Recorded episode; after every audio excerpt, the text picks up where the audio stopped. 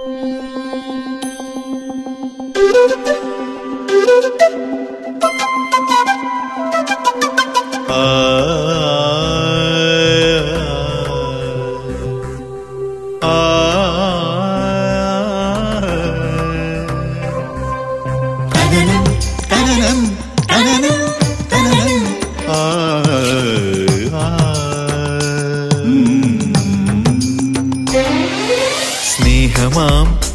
ഗീതമായൊഴുകുമരുവി നീ. കനലിനെ നനവാക്കി മാറ്റിടും സത്യം നീ. ഭൂമിയിലെ വരുമൊന്നാണെന്ന നേരിന്റെ നിറവിനാൽ അണിചേരുമാനന്ദ തീരം നീ. ഹലോ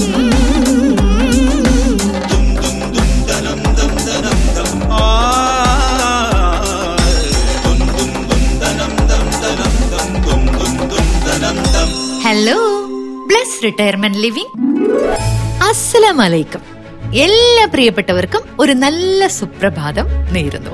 പ്രിയരെ എന്താണ് ധ്യാനം സ്നേഹം? ലളിതമായി പറഞ്ഞാൽ അവനവനോടൊപ്പം പൊരുത്തത്തോടെ കഴിയുന്നതാണ് ധ്യാനം. ചുറ്റുമുള്ളതിനോട് പൊരുത്തത്തോടെ കഴിയുന്നതിനെ സ്നേഹമെന്നും പറയാം. എന്നാൽ അവനവനോട് പൊരുത്തപ്പെടാനാവാത്തവർക്ക് മറ്റുള്ളവരോടും പൊരുത്തപ്പെടാൻ കഴിയില്ല. മനുഷ്യനായി ജനിച്ചതുകൊണ്ടോ പഠിപ്പുള്ളത് കൊണ്ടോ മനുഷ്യനെന്ന് സ്വയം പറയാനാവില്ല. യഥാർത്ഥ മാനവത്വം ഒരാളുടെ ബിരുദങ്ങളിൽ കണ്ടെത്താൻ കഴിയില്ല. പക്ഷി മൃഗാദികളെ കൊണ്ടുപോലും മനുഷ്യരെ പോലെ പെരുമാറാനുള്ള പല അഭ്യാസങ്ങളും നാം പരിശീലിപ്പിക്കാറുണ്ട്.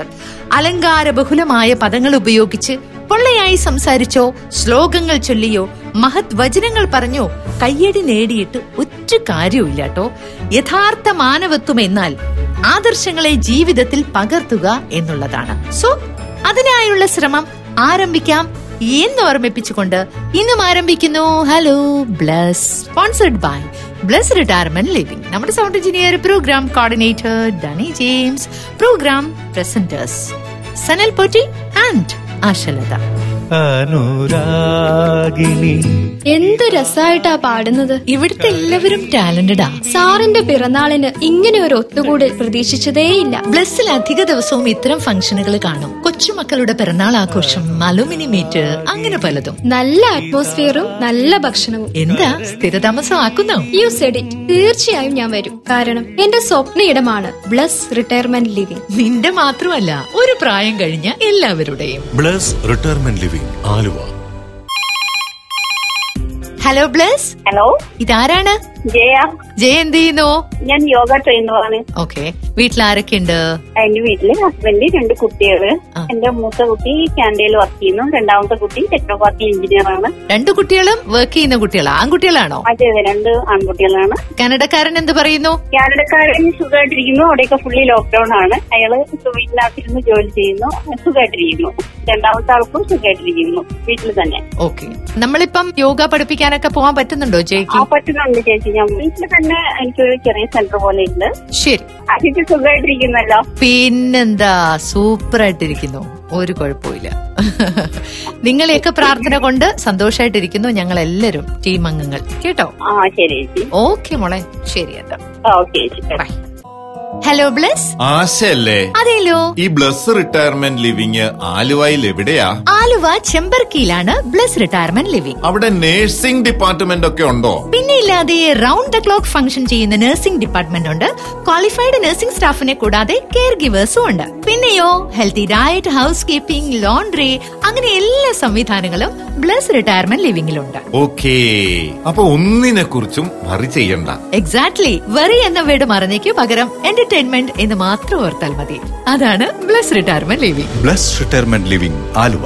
കൂടുതൽ വിവരങ്ങൾക്കായി വിളിക്കൂ zero four eight four two double eight two zero double eight. Hello Bless doctor പ്രവീണാണ്. Praveen P ധർമ്മരത്നമാണ്. ഓക്കെ സ്ഥലം എവിടെയാണ്? ഞാൻ എയർപോർട്ടിന്റെ അടുത്ത് ചെങ്ങമ്മനാടാണ്. അപ്പൊ അവിടെ തന്നെയാണോ പ്രാക്ടീസ് ചെയ്യുന്നതും? അതെ അതെ. ഓക്കെ നാട് എവിടെയാണ് സർ ഇവിടെ അടുത്ത് എളമ്പിക്കര എന്ന് പറയും. ഫാമിലി ഒക്കെ? ഫാമിലി രണ്ട് മക്കൾ വൈഫും ഡോക്ടർ തന്നെയാണ് ഡോക്ടറാണ് ഓ വെരി ഗുഡ് മക്കളൊക്കെ എന്തിനാ പഠിക്കുന്നത് ഒരാൾ ഇൻഫോ പാർക്കിൽ വർക്ക് ചെയ്യുന്നു. രണ്ടാമത്തെ ആൾ സി എം എ എന്നാണ് കോഴ്സ് ചെയ്യുന്നു okay very good sir programme ഒക്കെ കേൾക്കാറുണ്ടോ? കേൾക്കണ്ട് കേൾക്കണ്ട്. വളരെ നന്നാവുന്നുണ്ട് താങ്ക് യു സോ മച്ച് പേഷ്യൻസിന് ഷെയർ ചെയ്യാറുണ്ട് ആണോ?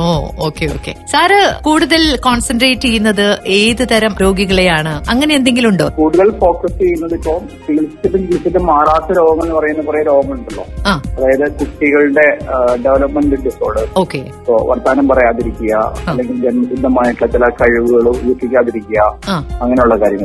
ഓക്കെ. പിന്നെ നമ്മുടെ ജീവിതശൈലി രോഗങ്ങൾ ആ. ജനറ്റിക് ഡിസോർഡേഴ്സ് ഇതൊക്കെയാണ് ഫോക്കസ് ചെയ്യുന്നത് ഇപ്പൊ ഒത്തിരി ശ്രദ്ധ കൊടുത്താൽ മാത്രമാണ് ഇവരെ ജീവിതത്തിലേക്ക് കൊണ്ടുവരാൻ പറ്റുള്ളൂ. തീർച്ചയായിട്ടും അത് വേണ്ടത് തന്നെയാണ്. കാരണം ഇത്തരത്തിലുള്ള കുട്ടികൾ ഉണ്ടാവുക എന്ന് പറയുമ്പം അതോടുകൂടി തന്നെ അച്ഛനമ്മമാർക്ക് ഭയങ്കര ടെൻഷന്റെ ഒരു കാലം വരികയായി. അപ്പൊ അവരോട് ചേർന്ന് നിൽക്കുക എന്ന് പറയുന്നത് തന്നെയാണ് വലിയൊരു കാര്യം. മാത്രമല്ല അവർക്കൊരു ജീവിതത്തിൽ പുതിയൊരു വെളിച്ചം കിട്ടുകയാണ്. ഒരു കുട്ടി നടക്കാത്ത കുട്ടി നടക്കുന്നു ചിരിക്കാത്ത കുട്ടി ചിരിക്കുന്നു. അതാണ് ശരിക്കും കൺസൾട്ടേഷൻ ഫീ തീർച്ചയായിട്ടും അങ്ങനെ ഒരുപാട് മാറ്റങ്ങൾ വന്ന ആൾക്കാരുണ്ടോ ഡോക്ടറിന് ചുറ്റിനും? ഉണ്ട് ഡെഫിനറ്റ്ലി കഴിഞ്ഞ ടൂ തൗസൻഡ് സിക്സ്റ്റീൻ തൊട്ട് ഞങ്ങൾ ഫോക്കസ് ചെയ്തിട്ട് വർക്ക് ചെയ്യണത്. നിങ്ങൾ രണ്ടുപേരും മാത്രമാണോ? അല്ല നിങ്ങളുടെ കൂടെ വേറെ ആരെങ്കിലും ഒക്കെ ഉണ്ടോ ഇങ്ങനെയുള്ള സേവനങ്ങൾ ചെയ്യാൻ? ടീം ഓഫ് ഡോക്ടേഴ്സ് ഉണ്ട്. ഓ ഓ, ഓ, ഓ. ഞങ്ങൾ കുന്നംകുളം തൃശ്ശൂര് കോഴിക്കോട് ഏറ്റവും ലേറ്റസ്റ്റ് എറണാകുളത്ത് ആലുവയിൽ തൊടുന്നതിന് ഇരിക്കുന്നു അപ്പോഴാണ് കൊറോണ വന്നത്. പോസ്റ്റ്പോൺ ചെയ്യേണ്ടി വന്നു ആ ക്യാമ്പുകൾ രണ്ടായിരത്തി പതിനാറ് മുതൽ നമ്മൾ തുടരുകയാണ്. ഓരോ ക്യാമ്പിലും പത്തൊൻപത് കേസെങ്കിലും മിനിമം ഉണ്ടാവുമായിരുന്നു ഉം, ഉം, ഉം, ഉം, അതിൽ മെജോറിറ്റി നല്ല റിസൾട്ടാണ് നമുക്ക് കിട്ടുന്നത്. വളരെ നല്ല കാര്യം. ഡോക്ടറിന്റെ വൈഫിന്റെ പേരെന്താ? ചിത്ര. ആ നല്ലൊരു പാട്ടുകാരിയുടെ പേര് തന്നെയാണ്. വളരെ സന്തോഷം. ശരി എന്താ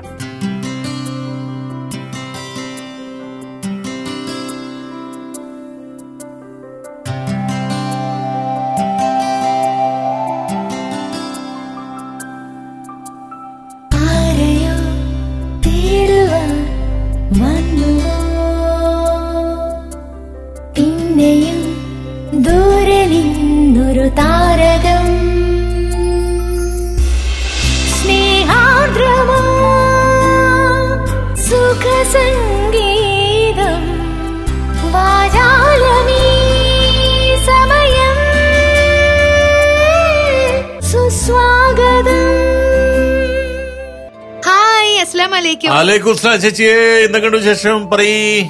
വിശേഷത്തിന് മുന്നേ തന്നെ ഞാൻ കത്ത് വായിക്കാൻ തുടങ്ങാം. ഭാര്യയ്ക്ക് പൊറോട്ട വേണമെന്ന് പറഞ്ഞപ്പോ ഉടുത്തിരുന്ന കള്ളിമുണ്ട് മാറ്റാൻ ശ്രമിക്കാതെ ഒരു ഷർട്ടും എടുത്തിട്ട് ഞാൻ കവലയിലേക്ക് പോയി. അവിടെ ഗോപിച്ചേട്ടന്റെ ചായക്കടയിൽ നല്ല പൊറോട്ട കിട്ടും. ഗോപിച്ചേട്ടന്റെ ചായക്കട എന്നത് കടയുടെ പേരാണ്. കട നടത്തുന്നത് ഗോപിച്ചേട്ടന്റെ കൊച്ചുമകനാണ്. ഗോപിച്ചേട്ടന്റെ ചായക്കട എന്ന പേരിൽ പണ്ട് ഗോപിച്ചേട്ടൻ തുടങ്ങിയ ചായക്കടയുടെ പേര് കൊച്ചുമകൻ വന്നിട്ടും മാറ്റിയില്ല. കാരണം ആ കടയുടെ പേര് തന്നെയാണ് കസ്റ്റമേഴ്സിനെ ആകർഷിക്കുന്നത്. സർവദൈവങ്ങളുടെയും നാമം വഹിക്കുന്ന മറ്റു കടകൾ തലയുയർത്തി നിന്ന സമയത്താണ് ഗോപിച്ചേട്ടന്റെ ചായക്കട എന്ന ന്യൂ ജനറേഷൻ ഹീറോ അവതരിച്ചത്.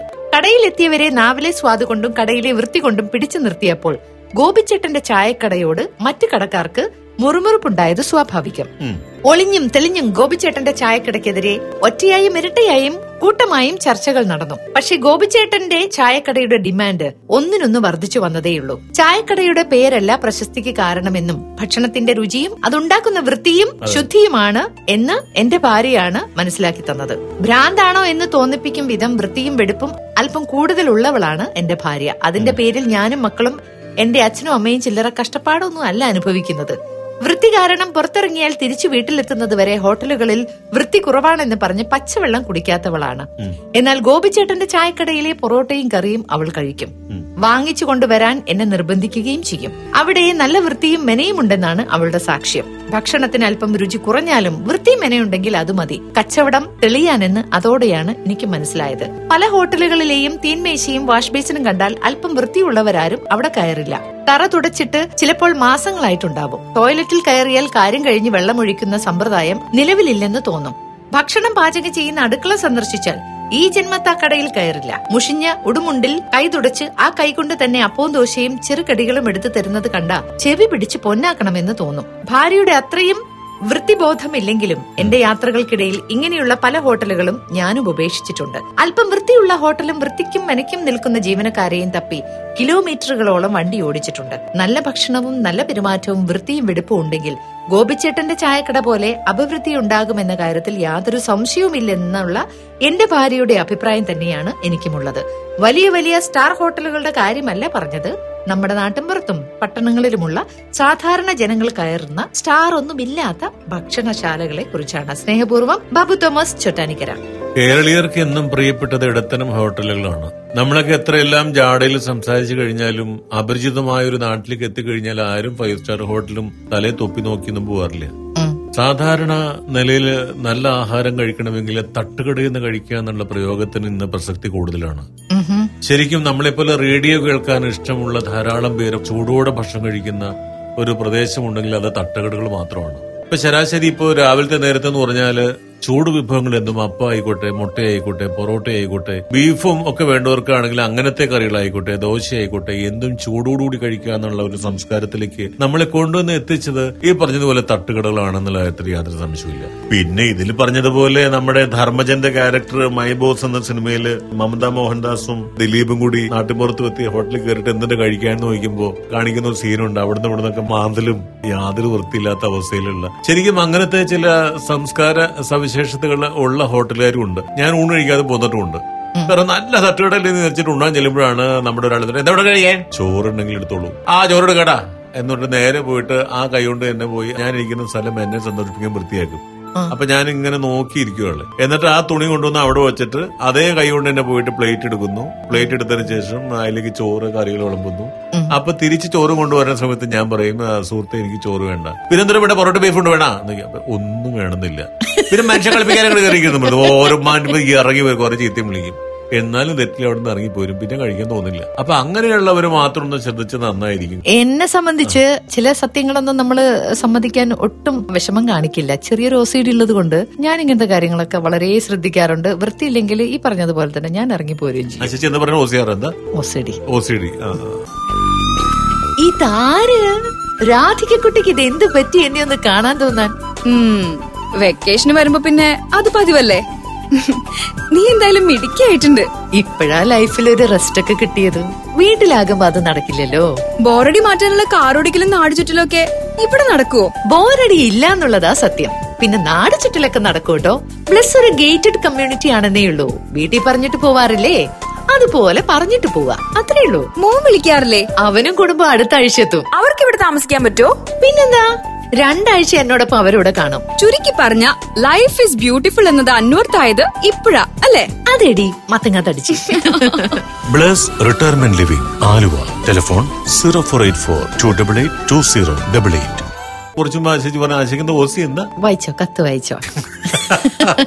എനിക്ക് ഇച്ചിരി വൃത്തിയുടെ അസുഖം കൂടുതലാന്ന് പറഞ്ഞതാ. അതെന്റെ മോൻ വീട്ടിൽ നിന്ന് ഇങ്ങനെ തമാശയാക്കും. ആരെങ്കിലും ഫ്രണ്ട്സ് വീട്ടിൽ വന്നിട്ടുണ്ടെങ്കിൽ അപ്പൊ അവരിങ്ങനെ ചോദിക്കും അതെല്ലാം വൃത്തിയിൽ വെച്ചിട്ടുണ്ട്? എന്റെ അമ്മയ്ക്ക് ഇച്ചിരി അസുഖമുണ്ട്. ഞാനിപ്പം വേണമെങ്കിൽ നിങ്ങളെ കാണിച്ചു തരാന്ന് പറഞ്ഞിട്ട് അവൻ അവിടെ ഇരിക്കുന്ന ഒരു റിമോട്ട് തിരിച്ചു വെക്കും.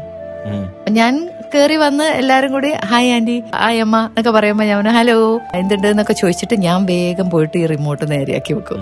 അപ്പൊ ഇവരെല്ലാരും കൂടെ ചിരിക്കും. അപ്പൊ പറയും ഇപ്പൊ ഞാൻ പറഞ്ഞില്ലേ? ഇത്രയേ ഉള്ളൂ. എല്ലാം വെച്ചെടുത്ത് കൃത്യമായിട്ട് വെക്കും. അസുഖമാണല്ലേ? ചെറിയൊരു അസുഖം. ആണല്ലേ? കേട്ടിടത്തോളം ചെറിയ അസുഖമല്ല ഇപ്പൊ കൊണ്ടുപോയി നടത്തി കൊണ്ടുപോവാം. പ്രോഗ്രാം കഴിഞ്ഞു ചിലർക്ക് അത് ഉണ്ടാവും എന്ത് ചെയ്യാൻ പറ്റും? നിലവിളി ശബ്ദമൊക്കെ വേണ്ടി വരും. വേണ്ടി വന്നേക്കും. പതിറ്റാണ്ട് മുൻപേ പടിയിറങ്ങിയ കാവ്യ വൈഭവം ഗിരീഷ് പുത്തഞ്ചേരി മുരളീധർ കൊല്ലത്താണ് ഇത് എഴുതിയിരിക്കുന്നത്. ശാന്തമായ രാത്രികളെ മാത്രമല്ല ശാന്തമായ പകലിനെയും പകൽക്കിനാക്കളെയും താൻ നട്ടുളർത്തിയ പുൽക്കുടികളെയും ഒക്കെ അനാഥമാക്കിക്കൊണ്ട് പുത്തഞ്ചേരിയിലെ പാട്ട് എഴുത്തുകാരൻ പടിയിറങ്ങിയിട്ട് വർഷങ്ങൾ കുറയായി. ശരിക്കും. അതുകൊണ്ട് തന്നെ ഫെബ്രുവരി മാസം പടിയിറങ്ങുമ്പോഴും വലിയൊരു വേദനയുണ്ട്. കാരണം ഫെബ്രുവരി മാസത്തിലാണ് അദ്ദേഹം പടിയിറങ്ങിയത്. ആ പദനിസ്വനം മലയാളി നെഞ്ചോട് ചേർത്ത് വെച്ചു. അമ്മയുടെ കണ്ണീരിൽ വീണലിയാൻ ഇനി ഈ മകന് കഴിയില്ല. പി. ഭാസ്കരൻ മാസ്റ്ററിന് ശേഷം മലയാളത്തനിമയുടെ ഗാനങ്ങൾ കേൾപ്പിച്ച കവി കൂടിയായിരുന്നല്ലോ ഗിരീഷ് പുത്തഞ്ചേരി. പ്രായം നാൽപ്പത്തി എട്ടായിരുന്നു അദ്ദേഹം മരിക്കുന്ന സമയത്ത്. ആ നാൽപ്പത്തിയെട്ട് ആണെങ്കിലും പാട്ടെഴുത്തിന്റെ പാണ്ഡിത്യം ഈ കവിയെ പ്രശസ്തിയിൽ എത്തിച്ചു. ഏതൊരു സംഗീതത്തിനും കവിത ചോർന്നു പോവാതെ തന്നെ എഴുതാനുള്ള കഴിവായിരുന്നു ഗിരീഷിന്റേത്. ഏത് ബാങ്ക് പൊളിഞ്ഞാലും തന്റെ പദങ്ങൾ സൂക്ഷിച്ച് ഹൃത്തണം പൊളിയില്ല എന്നൊരിക്കലും ഒരു അഭിമുഖത്തിൽ അദ്ദേഹം പറയുകയുണ്ടായി. യാത്രയായി സൂര്യാങ്കുരം എന്ന് എഴുതുമ്പോൾ അറം പറ്റുമെന്ന് കരുതിയില്ല ഈ കലാകാരൻ. ചിലത് ഇങ്ങനെയാണ്. ചിലപ്പോൾ സംഭവിക്കേണ്ടത് തന്നെ നമ്മുടെ തൂലികത്തുമ്പിൽ അറിയാതെ വരും. വരം കിട്ടിയ ജന്മത്തിൽ ഇനി നമുക്കൊക്കെ എത്ര വാരം പിന്നിടാനാവാം ഒരു കണക്കുമില്ല. പ്രത്യേകിച്ച് നിഷ്കളങ്കരായ എഴുത്തുകാർക്ക്. തന്റെ ഗ്രാമവും താൻ പഠിച്ച സ്കൂളും അമ്മയും ദൈവവും കാർമുകിൽ വർണനുമൊക്കെ ആയിരുന്നു ഈ കാവ്യ തേജസ്സും കവിതകളിൽ ഒരുക്കിയിരുന്നത്. എന്നിട്ടും തന്റെ കുട്ടിയെ ഒതുക്കി നിർത്തിയത് എന്തിന് എന്ന് ഈ അമ്മ ചോദിച്ചേക്കാം. വീണുടഞ്ഞ സൂര്യകിരീടത്തെ നോക്കി തുളസീതളത്തിലുള്ള ജനം മാറത്തടിച്ച് കരയുകയാണ്. കാവ്യനീതിക്കായി ജന്മം ഹോമിച്ച് പുത്തഞ്ചേരിക്ക് വേണ്ടി. നിലാവിൽ നിന്നും നീലഭസ്മം തരാൻ ഇനി ആര്? വടക്കുനാഥനെ ചെന്ന് കണ്ട് ഞങ്ങൾ നമസ്കരിക്കാം. നീ തിരിച്ചു വരുമെങ്കിൽ. മലയാള പദങ്ങൾ അടക്കി വെച്ച് കണ്ണാടിക്കൂട്ടിൽ ഭദ്രമായി സൂക്ഷിക്കാൻ ഞങ്ങൾക്കാവില്ല. ഞങ്ങൾ സ്നേഹിച്ച ഭാഷയെ സ്വർഗലോകത്തേക്ക് കൊണ്ടുപോയി ദൈവത്തിന് കാവ്യരചന പഠിപ്പിക്കാൻ ശ്രമിക്കുകയാണോ? ഏറെക്കാലം മലയാണ്മയെ കെട്ടിപ്പിടിച്ച് കഴിയാമായിരുന്നില്ലേ? പ്രണയത്തെ വർണമനോഹരമാക്കിയ യോഗ്യത നിനക്ക് തന്നെ. നീ നിറച്ചു വെച്ച കാവ്യബിംബങ്ങളുടെ കാമന അനശ്വരമായി നിലകൊള്ളും. ഒരു രാത്രി കൂടി. അത് നീയില്ലാതെ അത് ഓർക്കാൻ പോലും വയ്യ. പിന്നെയും മൃദുമന്ത്രണം പദനിസ്വനം കേൾപ്പിച്ചു കൊണ്ടേയിരിക്കുന്നു ഈ കുഞ്ഞു ഞങ്ങളെ സാക്ഷിയാക്കി ഗംഗേ എന്ന അത്യുച്ചത്തിൽ വിളിച്ചാർത്ത് ഇങ്ങനെ കിടക്കാനായിരുന്നു. പ്രളയം വന്നീ ഭൂമികയെ വിഴുങ്ങും മുന്നേ പാടി പടിയിറങ്ങിയ പാട്ടുകാര ആചാരവിടിയുടെ ശബ്ദം നീ കേട്ടുവോ? ആത്മസംഘർഷം കൊണ്ട് ബോധം നഷ്ടപ്പെട്ടു പോയ നിന്റെ ഉറ്റവരെ നീ അറിഞ്ഞുവോ? ഒന്നും അറിയരുത്. ഉറങ്ങുക. ശാന്തമായി. ശബ്ദകോലാഹലങ്ങളില്ലാതെ. അവിടെയും ആകാശവാണി തരുന്ന സൗഭാഗ്യങ്ങളിലും സൗഭാഗ്യങ്ങളിലും ഒക്കെ തന്നെ ഗിരീഷുണ്ട് പുത്തഞ്ചേരി എന്ന ഗ്രാമമുണ്ട് നീ സമ്മാനിച്ച മന്ത്ര പദ നിസ്സനുകളുമുണ്ട്.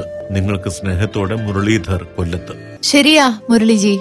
കലാകാരന്മാരെന്ന് പറയുമ്പം അവർക്ക് മാത്രമുള്ള ഒരു ഭാഗ്യമാണ്. കാലത്തിന് ശേഷവും അവർ ജീവിക്കും. അതുകൊണ്ട് തന്നെ ഗിരീഷ് പുത്തഞ്ചേരി എന്ന് പറയുന്ന ആ ഒരു അനശ്വര കലാകാരനും നമ്മുടെയൊക്കെ മനസ്സിൽ ഇന്നും എന്നും ജീവിക്കും. കലാകാരന്മാര് അഭിനേതാക്കളുണ്ട് ഗാനരചന നടത്തുന്നവരുണ്ട് സ്ക്രിപ്റ്റ് റൈറ്റേഴ്സ് ഉണ്ട് സിംഗേഴ്സ് ഉണ്ട് ഡാൻസേഴ്സ് ഉണ്ട്. നിങ്ങൾക്ക് ഏത് രംഗമാണ് ഏറ്റവും ഇഷ്ടം? എനിക്ക് ഇഷ്ടപ്പെട്ട കല എന്തെന്ന് ചോദിച്ചു കഴിഞ്ഞാൽ എന്റെ ആശിച്ച് നല്ലപോലെ സംസാരിക്കുക എന്ന് പറഞ്ഞാൽ ഇതിൽ പരമൊരു കല വേറെ എന്താണ്. എന്റെ ഇഷ്ടപ്പെട്ട മേഖല എന്ന് പറഞ്ഞാൽ your voice is your identity card എന്ന് ഇംഗ്ലീഷ് പറയുന്ന പോലെ ജീവിതത്തിൽ മനുഷ്യർ പലപ്പോഴും പരാജയപ്പെട്ടു പോകുന്നത് വാദങ്ങളിലും സംവാദങ്ങളിലും ആണ് വിശ്വസിക്കുന്ന ഒരാളാണ് ഞാൻ. ജീവിതത്തിന്റെ അനുഗ്രഹം ബ്ലസ് എന്ന് പറയുന്നത് സംസാരിക്കാനുള്ള കഴിവാണ്. സംസാരശേഷി എന്ന് പറഞ്ഞാൽ അത് ആംഗ്യത്തിലൂടെ എന്തു ആയിക്കോട്ടെ. കാര്യങ്ങളെ പറഞ്ഞ് മനസ്സിലാക്കി കൊടുക്കാനായിട്ട് പറ്റുന്ന. ഇപ്പൊ ഉദാഹരണത്തിന് ഈ പ്രോഗ്രാം റെക്കോർഡ് ചെയ്യാനിരിക്കുമ്പോൾ ആ ശേഷി അവിടെ ഇരിക്കുന്നു ഞാൻ ഇവിടെ ഇരിക്കുന്നു. അപ്പോഴും ആ ഒരു കൊടുക്കൽ വാങ്ങലുണ്ടല്ലോ. ഗിവ് ആൻഡ് ടേക്ക് എന്ന് പറയുന്ന. ശരിക്കും ആ ഒരു കലയാണ് എനിക്ക് ഏറ്റവും ഇഷ്ടമാ ചേച്ചി. എനിക്ക് വയ്യ. അപ്പൊ എന്തായാലും അത്തരം ഒരു കല കയ്യിലുള്ളത് കൊണ്ട് നമുക്ക് വീണ്ടും രണ്ട് ദിവസത്തിന് ശേഷം തിങ്കളാഴ്ച കേട്ടുമുട്ടാം. അപ്പൊ അതുവരേക്കും നന്ദി. നമസ്കാരം.